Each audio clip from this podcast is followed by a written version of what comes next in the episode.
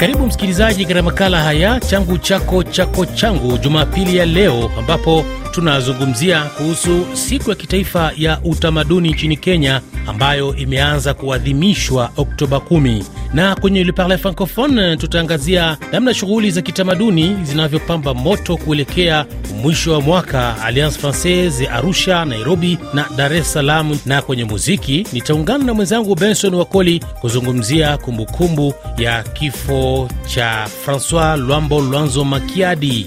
Mimi naitwa Ali Bilali. Bienveni ama karibu.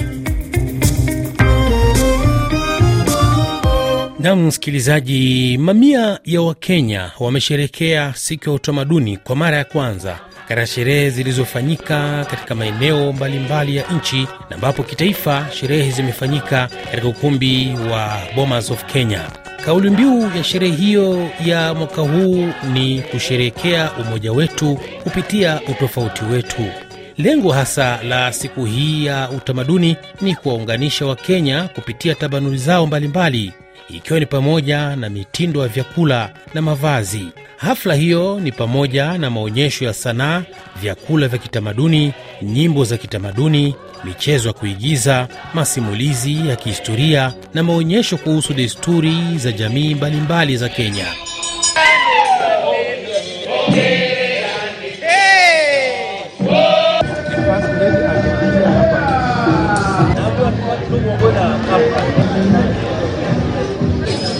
Sherehe kama hizo pia zimefanyika huko Kilifi, na ambapo wananchi wa eneo hilo walijitokeza na kueleza hapa kuhusu utamaduni wao. Leo nasherekea kucheza utamaduni wangu na kuvaa nguo zangu za utamaduni na kuonyesha vile vitendo vya utamaduni kama wazee wa waliotupita wa zamani. Sasa mimi sitaki kuacha mila. Sasa mambo ya kama vyakula ninavyojua mimi, nilikuwa nikipikiwa na mama. Mama alikuwa akinipikia sima imesagwa na lwalwa. Saa hizi ni mitambo tu, na siku hizo za nyuma kulikuwa hakuna mitambo. Sasa ukipikiwa ule ugali umesagwa na lwalwa na msunga, maji ni ya kisima, tunachota kule kwenye kisima ama kwenye benes tunakunywa. Kama ni mboga, ni kuku amepikwa, anapikwa vizuri, anawekwa nazi. Katika hotuba zilizotolewa na viongozi mbalimbali, wamewahimiza Wakenya kukumbatia mila na tamaduni zao, kukuza amani na maendeleo. Akiongea katika ukumbi wa Bomas wakati wa kuadhimisha siku hiyo, mkewe Rais Ruto, Recho Ruto, alizitaka kaunti mbalimbali kukumbatia tamaduni za jamii katika kukuza talanta na utalii. Ni siku ambao kwamba e, taifa inakumbuka Mheshimiwa Rais Daniel Arap Moi alipoanzisha siku hii ya leo. Tujaliane, tujuane, e, tujue hali ya nchi iko namna gani. Awali siku hii ilifahamika kama Moi Day hadi mwaka 2020 ilipobadilishwa jina na kuwa siku ya utamaduni. Mwisho wa kipengele hiki.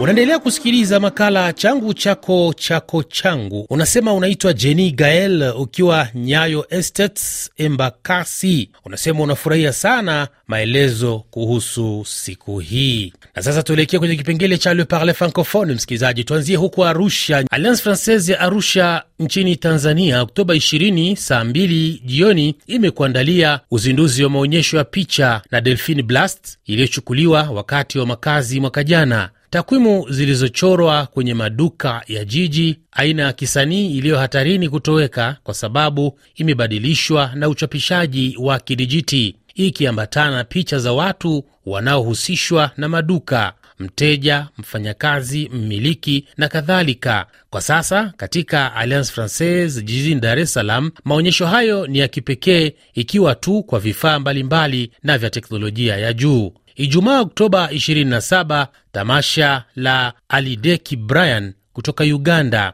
Brian Alideki ni mwanamuziki na mtunzi wa Uganda ambaye ametoa mchango mkubwa katika maendeleo ya muziki wa kitamaduni wa Uganda. Anachukuliwa kuwa mwanzilishi katika uwanja huo na nyimbo zake za ulimwengu za Afro Jazz Fusion zimesaidia kutangaza jazz ya kisasa nchini Uganda. Tamasha hili pia ni sehemu ya ubora wa kisanaa Afrika Mashariki. Alliance Francaise ya Dar es Salaam kuanzia Oktoba 18 hadi Novemba 14 imekuandalia maonyesho na kipara mzunguno. Kumbuka pia kwamba Jumatano kama ilivyo kawaida, kutakuwa na Jumatano Groove. Alliance Francaise ya Nairobi imekuandalia mlolongo wa filamu mbalimbali ikiwemo filamu itwayo Lumumba inayoeleza historia na maisha ya mwasisi wa uhuru wa DRC Emery Patrice Lumumba, ambayo imepangwa kuonyeshwa Oktoba 30, lakini Oktoba 18 wamekuandalia muziki wa blues na Leo Mkanya. Oktoba 20, ambayo ni siku ya mashujaa nchini Kenya, wamekuandalia Mashujaa Love Festival mwaka 2023 na ambapo Oktoba 21 kutakuwa na stand-up comedy Dogis na Amandip Jagd. Kumbuka pia kwamba shindano la kutengeneza filamu kwa kutumia simu ya mkononi linaendelea na makataa ya kuwasilisha filamu yako ni saa 6 usiku tarehe 29 Oktoba mwaka 2023. Mwisho wa kipengele hiki. Unasikiliza changu chako chako changu, makala yanayohusu utamaduni. Makala haya yanaendelea kukujia moja kwa moja kutoka jijini Nairobi nchini Kenya. Bujumbura tunasikika vema kupitia 103.7 FM na 96.1 FM na 99.5 FM. Prefet Albert ukiwa Kiriba huko DRC unatusikiza vema ukiwa sasa hivi Lemera.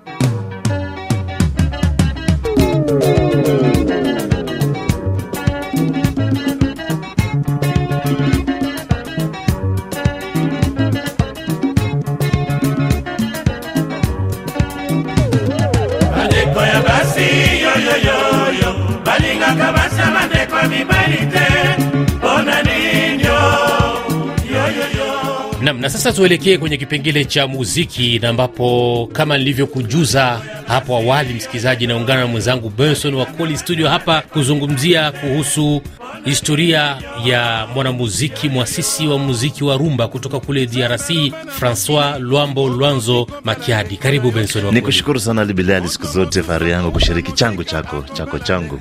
Nam, tuzungumzie kidogo kuhusiana na historia ya mwanamuziki huyu. Naam. Bila shaka Ali Bilali, unavyofahamu historia huyu jamaa tuwezi imaliza siku moja, hii inahitaji miezi kadhaa kuimaliza, lakini namna unavyofahamu ni jamaa ambaye akiwa anafariki akiwa na miaka hamsini na moja. Yaani historia ijawahi futwa na haitawahi.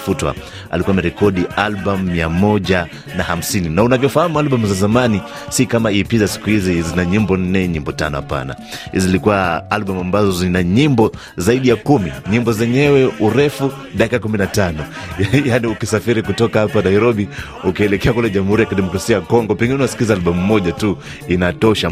Kwa hivyo historia yake huyu jamaa ilikuwa um, refu sana, na wengi wanasema kwamba bendi yake ya TPOK Jazz ni bendi ambayo pia ni bendi ambayo ilidumu kwa muda mrefu sana, ikizingatiwa kwamba tangu aianzishe yeye mwenyewe kama mwasisi hadi alipofariki hakuwahi ondoka ndani ya bendi hii. Nyimbo zote alizozitunga alizitunga ndani ya bendi hii na kujenga vijana wengi sana. jambo ambalo ni tofauti kabisa Bila shaka. muziki wa sasa ambapo unakutana mtu anaanzisha bendi baadaye unamsikia yupo kwingine au jina limebadilika kitu kama hicho uh, ili kuhakikisha kwamba anaendelea. Lakini yani bendi ya TPOK Jazz ili- ilivuma vipi na ikadumu kwa muda mrefu vipi? Ni kwa sababu walikuwa, ilikuwa ni kama ushindani Ali Bilali na hii ya Frisa International yake Pascal Tabley.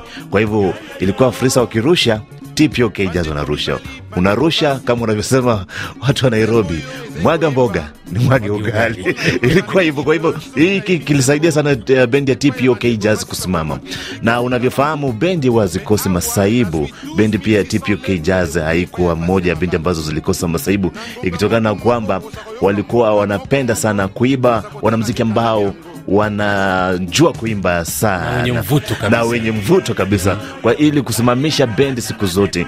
Ni hatuwezi sema ni changamoto ili kujiimarisha hali bilali lazima uangalie mikakati ya namna gani unavyojiimarisha. Bendi ya TPUK jazz mojawapo ya nguvu zake ilikuwa kuwatafuta wasanii ambao wangesimamisha bendi.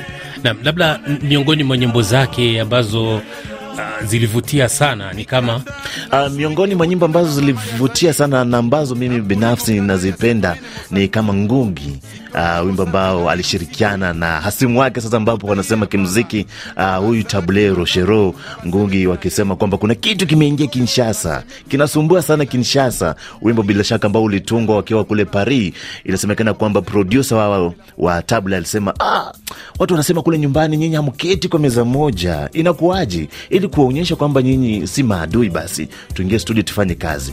Na walipoingia studio, basi wakatengeneza albamu nzima na wakatunga kibao Ngungi. nazoki molangi ye na mwana mama. Napesa ndoto nanga na nzambe mosolo nakoliaka se ya nzembo mopepe nga nakopemaka oyo ya bato nyonso. Mosuni ya nzoto nanga suka elengi moto nyonso akoluka kaka kute mama. Lwambo e mpo na nini mosuni ya nzoto ya mwana moto? Bolingi bolia yango lokola mosuni nde ya nyama. Bokokende na yango wapi na kisasa oyo? Botika asala asala akoba. Bolingi nini na nzoto na ye bandeko leyemba nalembi bato oyo e le. Kisasa makambo e kisasa makambo e na mwana mama. Nasila mesana na kotongo. Mato emesana na koyoka. Nzoto ekoma libanga mpona masolo ya bato. Nalandaka te nzambe. Lwambo alanga nzembo nasala nini? Bato mobimba bakovanda se masolo ya bato. Balingi kodestabilize bato nyonso bandeko. Tosala nini? Na matongi. Kisasa ekopepa na matongi. Kotongo bato butu moi kaka kolembe te lei soki olandi bato oyo bandeko okoya kobunga nzela ya mosala okotika bana na mwasi basufri mpo na bango. Lei yemba bandeko lei.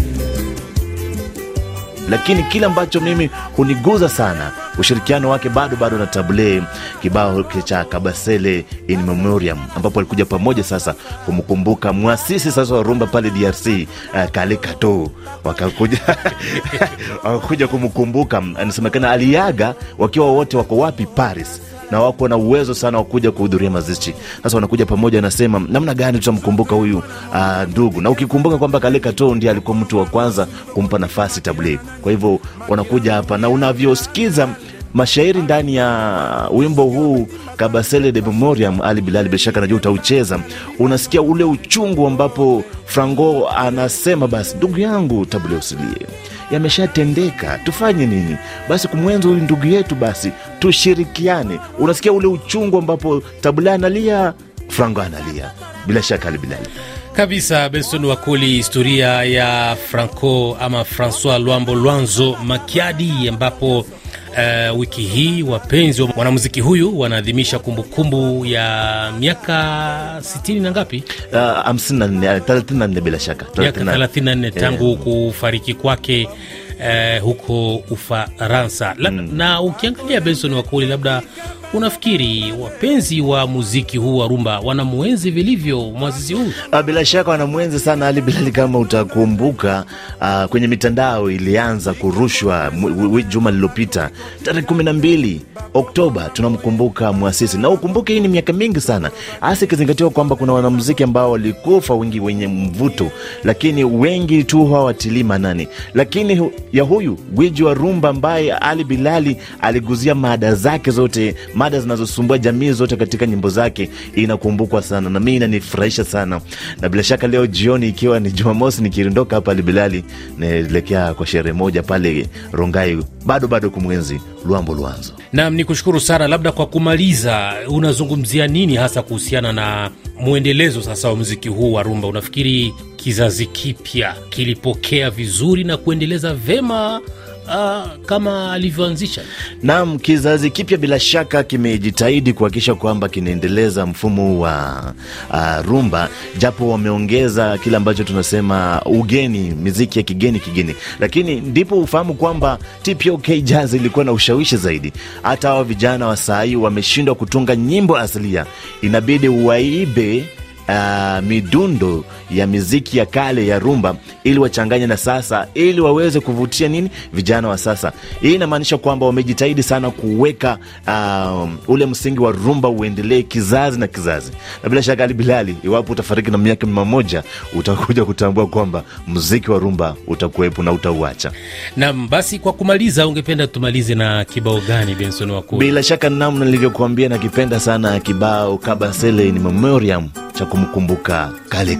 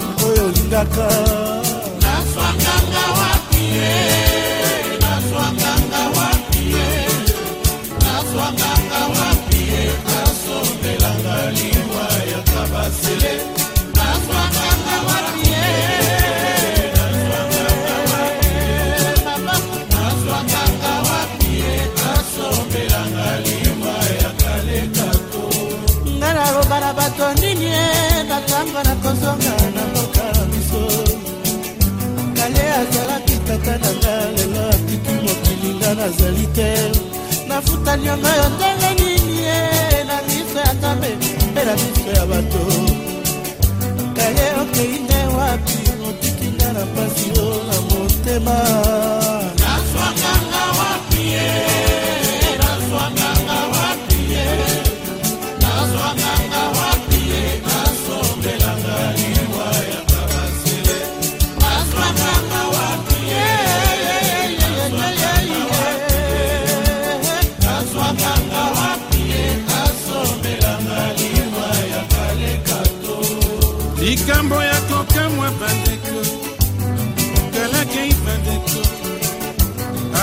atiki maloba te po toyebisa na baninga ya nsima likambo ya kokamwa bandeko kalakei bandeko ayebisi biso te o maladi eyibi ye o oh.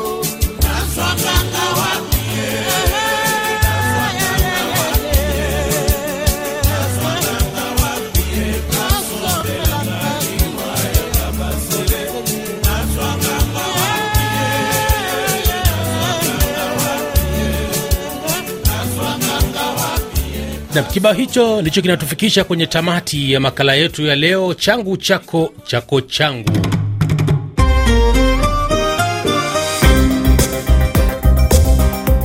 Mimi naitwa Ali Bilali ambaye nilikuwa nawe na nakusihi kujiunga nami tena Jumapili ijayo tukijaliwa. Kumbuka nilikuwa na mwenzangu Benson bwana Benson Wakoli na tunakuaga tukikutakia Bon dimanche.